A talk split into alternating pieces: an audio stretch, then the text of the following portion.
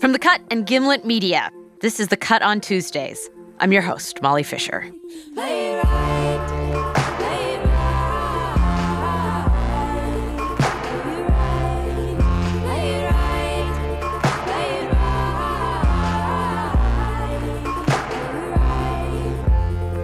On today's show, we're talking about two sex stories that both became pop culture events. So we're going to start by reading a little from one of those stories. It's something you might have heard before. If not, though, don't worry. I think you'll get the gist of it. The story is set in a college town, and it's about a woman in her 20s, Margot, and a man in his 30s, Robert. They meet, strike up a flirtation via text, go on a date, and wind up back at Robert's place. Margot sat on the bed while Robert took off his shirt and unbuckled his pants, pulling them down to his ankles before realizing that he was still wearing his shoes and bending over to untie them. Looking at him like that, so awkwardly bent, his belly thick and soft and covered with hair, Margot recoiled. But the thought of what it would take to stop what she had set in motion was overwhelming. It would require an amount of tact and gentleness that she felt was impossible to summon. It wasn't that she was scared he would try to force her to do something against her will, but that insisting that they stop now, after everything she'd done to push this forward, would make her seem spoiled and capricious, as if she'd ordered something at a restaurant and then, once the food arrived, had changed her mind and sent it back. That doesn't sound like a promising beginning for sex, but it's a very good beginning for a sex scene and back in December of 2017, a whole lot of people read that sex scene and thought, oh my God, I have had this bad sex. The passage you just heard comes from the story Cat Person by the writer Kristen Roupenian. It first ran in The New Yorker, and Kristen was the one you heard reading it. A piece of short fiction about a relationship in The New Yorker doesn't necessarily sound like the makings of a viral internet sensation.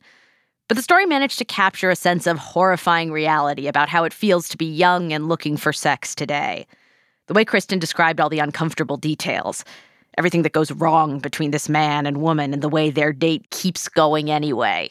It struck a nerve, even for people who don't usually pay much attention to short stories in The New Yorker. Cat Person became the most read fiction in the magazine's history. I remember seeing a lot of people tweeting about it and talking about it but I didn't automatically think we should cover it because when would we ever cover a short story? Anna Silman covers culture for The Cut. She wound up writing a lot about Cat Person. And she remembers watching as the interest she saw on Twitter became a flood of media attention. Everywhere was covering it. The stories that we did were some of our most read stories on the site that week. People couldn't get enough of Cat Person. I wish people read short stories that often. Part of why this was so weird, aside from the sheer weirdness of a short story going viral, was that no one had heard of the author, Kristen Roupenian. Hadn't published any books, she hadn't been in magazines like The New Yorker before.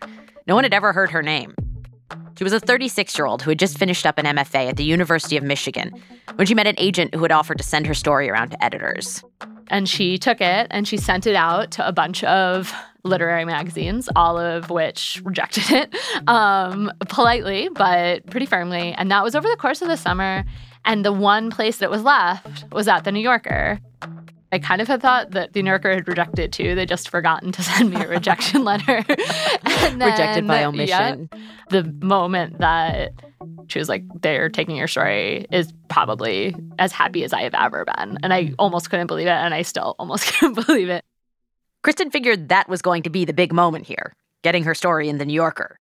But in the days after the story went online, she started to get the sense that something else was going on, like when she called her mom.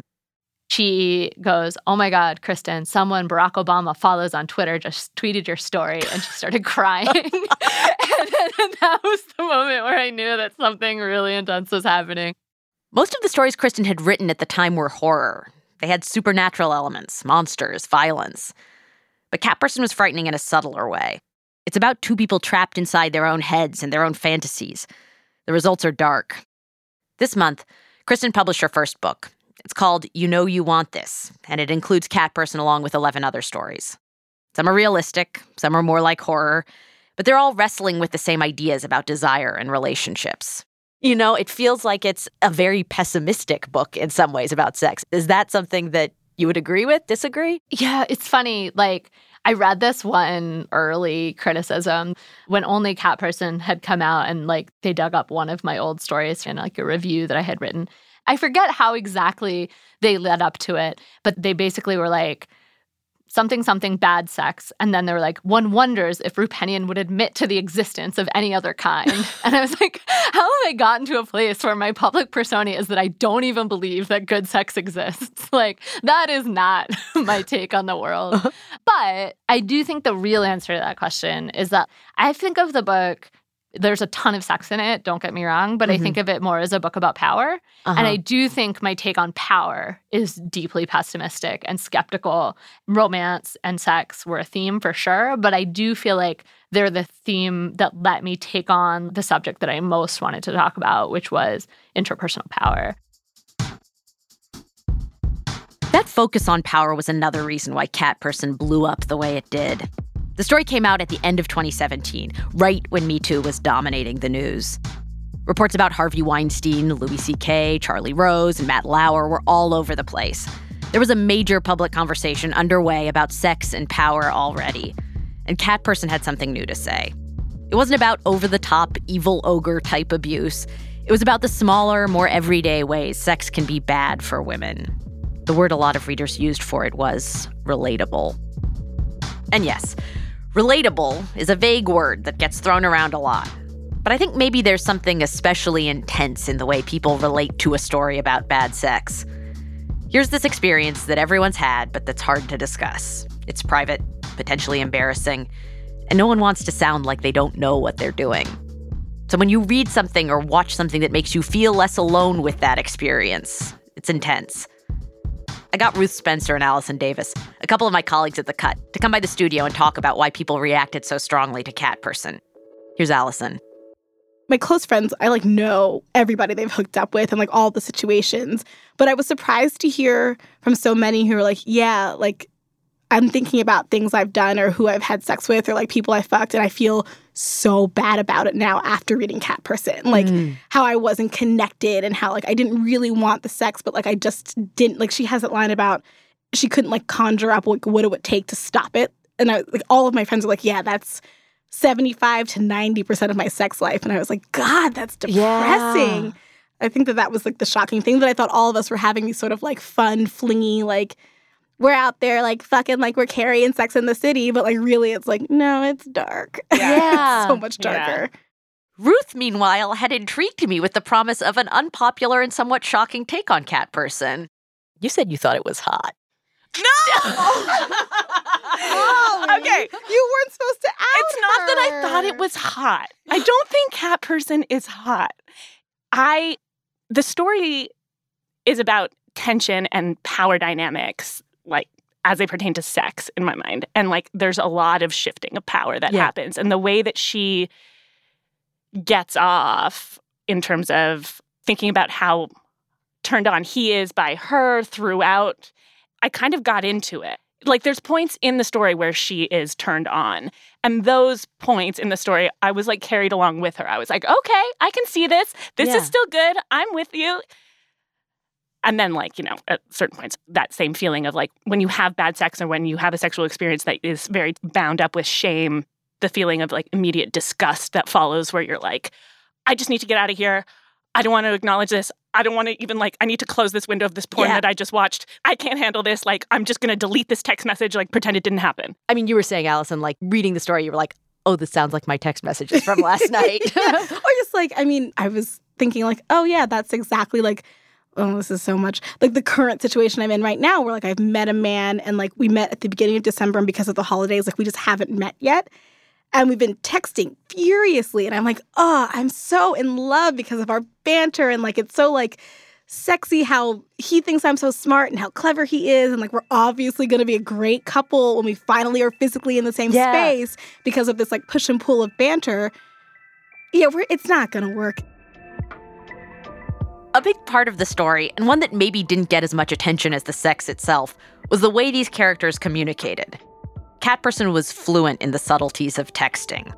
Here's Kristen reading again. Soon, she noticed that when she texted him, he usually texted her back right away. But if she took more than a few hours to respond, his next message would always be short and wouldn't include a question. So it was up to her to reinitiate the conversation, which she always did. A few times, she got distracted for a day or so and wondered if the exchange would die out altogether, but then she'd think of something funny to tell him, or she'd see a picture on the internet that was relevant to their conversation, and they'd start up again. She still didn't know much about him because they never talked about anything personal. But when they landed two or three good jokes in a row, there was a kind of exhilaration to it, as if they were dancing.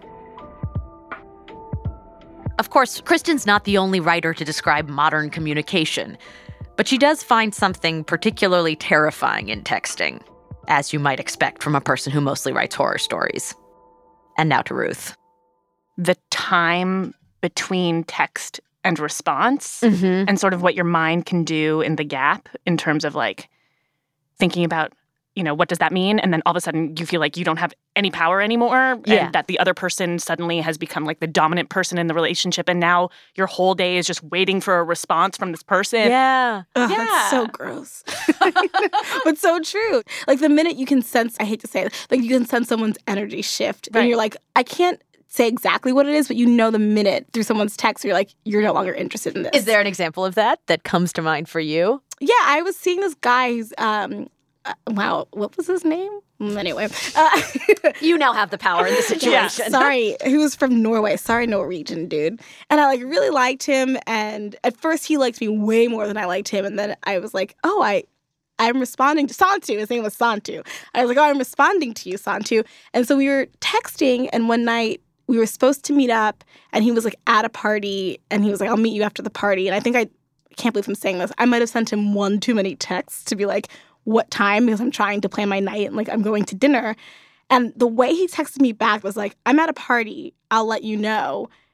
Like that sentence is so ben- it's, It's exactly chilling. I get it. It's like it's so benign. And two days ago, if he had said that sentence, I would have been like, he still loves me. Yeah. But the way he said it in that moment, after I'd been like a little pushier than usual, I was like, no, he's done. And like I never saw him again. Yeah. Whoa. Like you were right. It's so funny how like wow. yeah. instead of texting and stuff, like our phone dependence being evidence of our illiteracy or our slide into dumbness, it's like it's made us all close readers of each Totally. other. Yes, That's that is it. the perfect way of Yeah. yeah, like you have to be like doing textual analysis of texts all the time. I feel like even in therapy, I, I like go in with my phone now and I'm like, can I read you this text exchange? and we go through the text exchange and she's like, you're crazy. You're assuming something. And I'm like, you can't get away with that anymore. My assumptions aren't just assumptions. Like it's understanding how people text and Yeah. what it means when you Yeah. say this and use a period and that emoji versus Right. that emoji. All therapists need to get hip to this because it's not just like crazy assumptions yeah, anymore. it's like a code of etiquette Right. or you know, it, it's it's a an idiom that people either possess or they don't, you know? Then there's the question of endings. Suppose you spend weeks texting with someone, meet them in person, and then realize that you don't ever want to see them again. What next? That's a new question, and Cat Person was trying to answer it.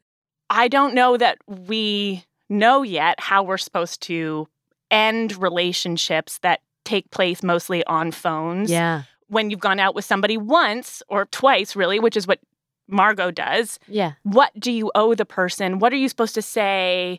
Is there the right way to kind of end it or not? Um, but yeah, certainly, like I've had that same. Well, what do you experience. what do you do? What do you what has been your solution? What do you bad say? bad solutions no solutions just problems me ghosting like i Ooh. ghost it's not cool You're a ghoster. i know it's not it's not i'm not proud of it you don't owe them anything, but like if there were no phones, you would say to somebody, I had a nice time, but I'm not interested, period. And that's all you owe them. It's not an explanation, it's just like a gentle, like, nah, dog, try Yeah. someone else. yeah Right now, everything seems like it's up for grabs. No one can agree on the rules we're supposed to follow when it comes to sex and relationships. And that's probably why it's so exciting to read a story that captures that uncertainty. It makes it all feel real, like it's an actual experience you could point to and say, yes, this thing, this is what's happening, as opposed to just feeling like you're adrift with your phone and your anxiety. So, when was the last time this happened? When all of a sudden everything was up for grabs? After the break, we're taking you back to another moment when all the rules for sex and relationships went out the window the 1970s, the era of sexual revolution and second wave feminism. In 1973, there was another work of fiction that captured something about all that change and uncertainty. A book that made millions of women say, Oh my God, that's me. Coming up after the break.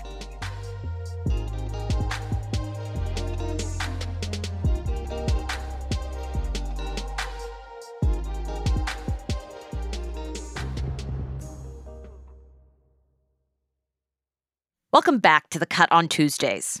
In this episode, we're talking about stories about sex. We started with Cat Person, a case study in viral millennial sex fiction, and next we're going to be taking a look further back to the sexual revolution.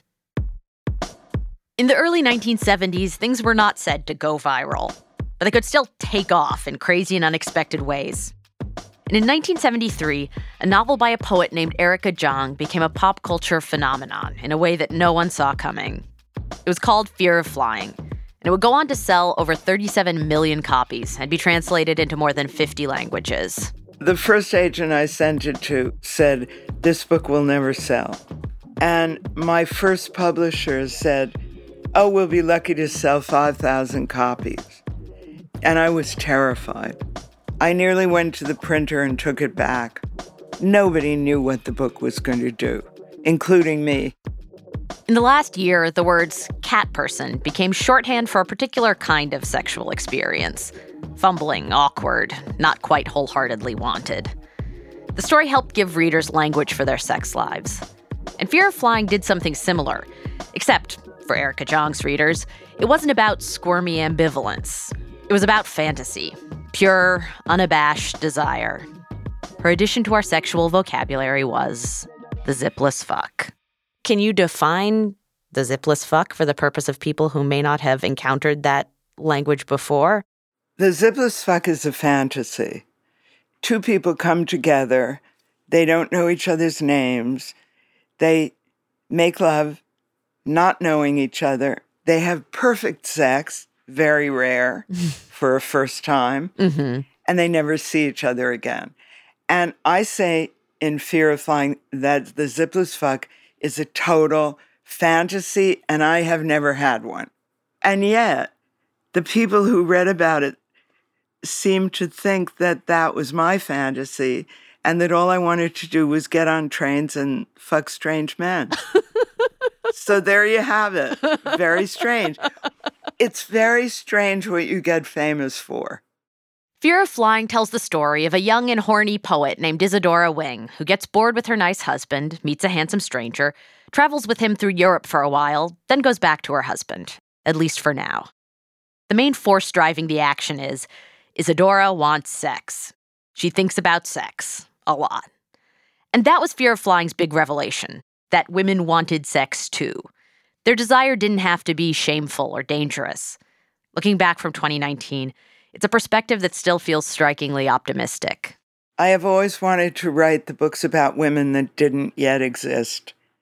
And I felt that a book about a woman who was brainy and sexual and ended happily had never existed before. Most of the books that I read that were popular were books about mad housewives who broke from their husbands and had one horrible, disappointing affair. affair. And then after that, they either went back to their husbands or didn't. And I thought that was so boring. And I wanted to write a book where a woman could be a brain and a body, a brain and Mhm. a body. She could care about politics, she could care about men, she could care about writing, that we can be super smart and super sexual, that we can be writers and mothers and lovers. You know, this book is not about sex, it's about freedom. We wanted to talk to some women who remembered what it was like to read Fear of Flying when it first came out. So we called up Susan Rubin Suleiman. She's retired as a literature professor at Harvard, and she went to college with Erica Jong. They were in a poetry writing class together. Susan was a senior, Erica was a freshman. And Susan says that even then, Erica had a palpable confidence in her writing. It was like she knew what she wanted to do and she was going to go out and do it. That was the confidence she later brought to Fear of Flying. And it was what made the book stand out. This idea that women even had fantasies of, you know, great sex, you know, with strangers was something that good girls didn't, didn't you know, talk about. Yeah. Uh, right? Where she says he had the cleanest balls I had ever tasted. I mean, you know, I had forgotten that. that's incredible. You know, it takes it takes a certain degree of courage, you know, to Yeah. write that stuff. Fear of Flying came out in 1973, the same year the Supreme Court ruled on Roe v. Wade. This was the midst of second wave feminism. A class of American women were rethinking everything they'd been taught about sex and relationships, whether they needed to depend on a husband, what it could mean to pursue their own ambition or pleasure, how they might shape lives unlike their mothers. The book struck a nerve. This was a time of rampant marital breakdown. There was someone who was going through what you were going through, had experienced what you had experienced, knew what your life as a female and then as a young woman was. Today, Joanne Barkan is a writer, but in 1973, she was a student in her early 20s. She was already married. When I first encountered this book, I was in, I guess, what is called a starter marriage. And I, I wasn't particularly happy. The assumption was that I would get married. The expectation in my family was that you would marry a doctor, maybe a lawyer, if worse came to worse, an engineer. and you would teach school while your husband finished his professional training and you know then you would quit and then you would uh, become a mother and you'd be a housewife and you'd never go back into the workplace unless you know your husband was run over by a bus and then as everyone in my family said you could fall back on your teaching degree this is not an exaggeration A few years back, Joanne reread Fear of Flying. She wanted to write about its significance. She had fond memories of how funny and honest it was. Then she actually went back to it, and she was surprised. She found the narrator kind of manic and exhausting. There was a lot of repetition. The whole thing was a little hard to take. But then she started asking friends about the book, and she realized she hadn't been misremembering. The book really had felt like that big a deal at the time. In fact, some of the women she talked to told her that Fear of Flying had actually changed their lives. Joanne put us in touch with her friend, Randy Morgan. marriage just seemed boring and um, confining. Yeah. We'd do things with other couples, and women would discuss recipes, and I'd go, "Oh no, this can't be my life. This can't be my life." Uh, along came uh, Fear of Flying, which was so amazingly liberating. It emboldened me to get a divorce. Fear of Flying helped Randy realize that if she wanted her life to change, she was going to have to change it herself. Well, I was working for the federal government, and I quit my government job, so it was sort of a double whammy. Yeah. I got divorced and quit my job. Wow. and took off and sublet my apartment. I had some money saved. I worked as a photographer's assistant. I started taking art history classes. You know, I was sending bar, or else I was in my little convertible driving out west, mm. camping in the middle of nowhere. I did all these things that had my mother and father quite worried. Did you feel like you got to have the experiences you'd been missing? Oh yes, I sure did. Yeah, um, not not just sexual. I mean, I he was the only man I'd ever slept with. Mm-hmm. So then I had ten years of being single, and I had plenty of uh, other opportunities. um, but but yeah, I just uh, I was free from having to conform to any notion of what a wife ought to be. I really felt like a free spirit. And in retrospect, I feel foolish. What do you mean? well, that I let a book have such an impact on me that um, I thought because a character in a novel could lead a life like that, that maybe I could too. I feel a little bad for 1970s Randy when 2019 Randy calls her foolish, because I doubt it was as simple as thinking she could just go out and live like a character in a novel. Real life will always be messier and more confusing than fiction. But fiction can do something essential. It can drop you right into another brain, another life. A little while after Cat Person came out, there was actually another story about modern romance that blew up online.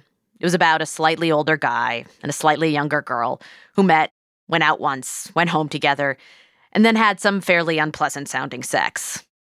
So, in a lot of ways, it was pretty similar to Kristen Roupenian's story. The second one, though, was about a comedian, Aziz Ansari, and an anonymous woman who had told her story to a website called babe.net, which is to say, it wasn't a work of fiction, it was journalism. And when people read it, they immediately got bogged down in all the real world questions it raised. Like, what really happened here? What does it mean for his career? What is babe.net? And who edited this? All of which are fine things to talk about as far as they go. But they don't do much to help you understand how someone might wind up on such a crappy date. Why they might stay, even though things were clearly quite crappy. And why they might have no idea of the right thing to do afterward. Maybe Cat Person was made up, but it said more about real life. Randy Morgan told me something like that when we talked. Here she is again.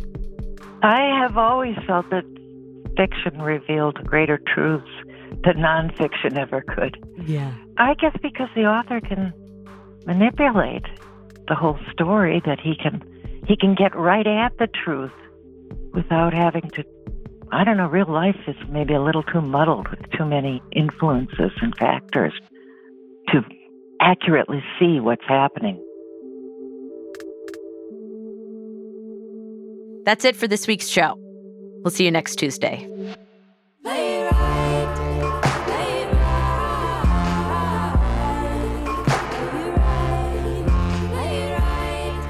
The Cut on Tuesdays is produced by Sarah McVeigh, Olivia Natt, and Peter Bresnan. Our senior producer is Kimmie Regler. We're edited by Stella Bugbee, Nazanin Rafsanjani, and Alex Blumberg, who is now on book two of Ferrante. Mixing is by Emma Munger, our music is by Haley Shaw, and our theme song is Play It Right by Amelia Meath, Nick Sanborn, Molly Sarle, and Alexandra Sauser Monnig. Special thanks to David Krasnow and Jenny Ferrari Adler. The Cut on Tuesdays is a production of Gimlet Media and The Cut.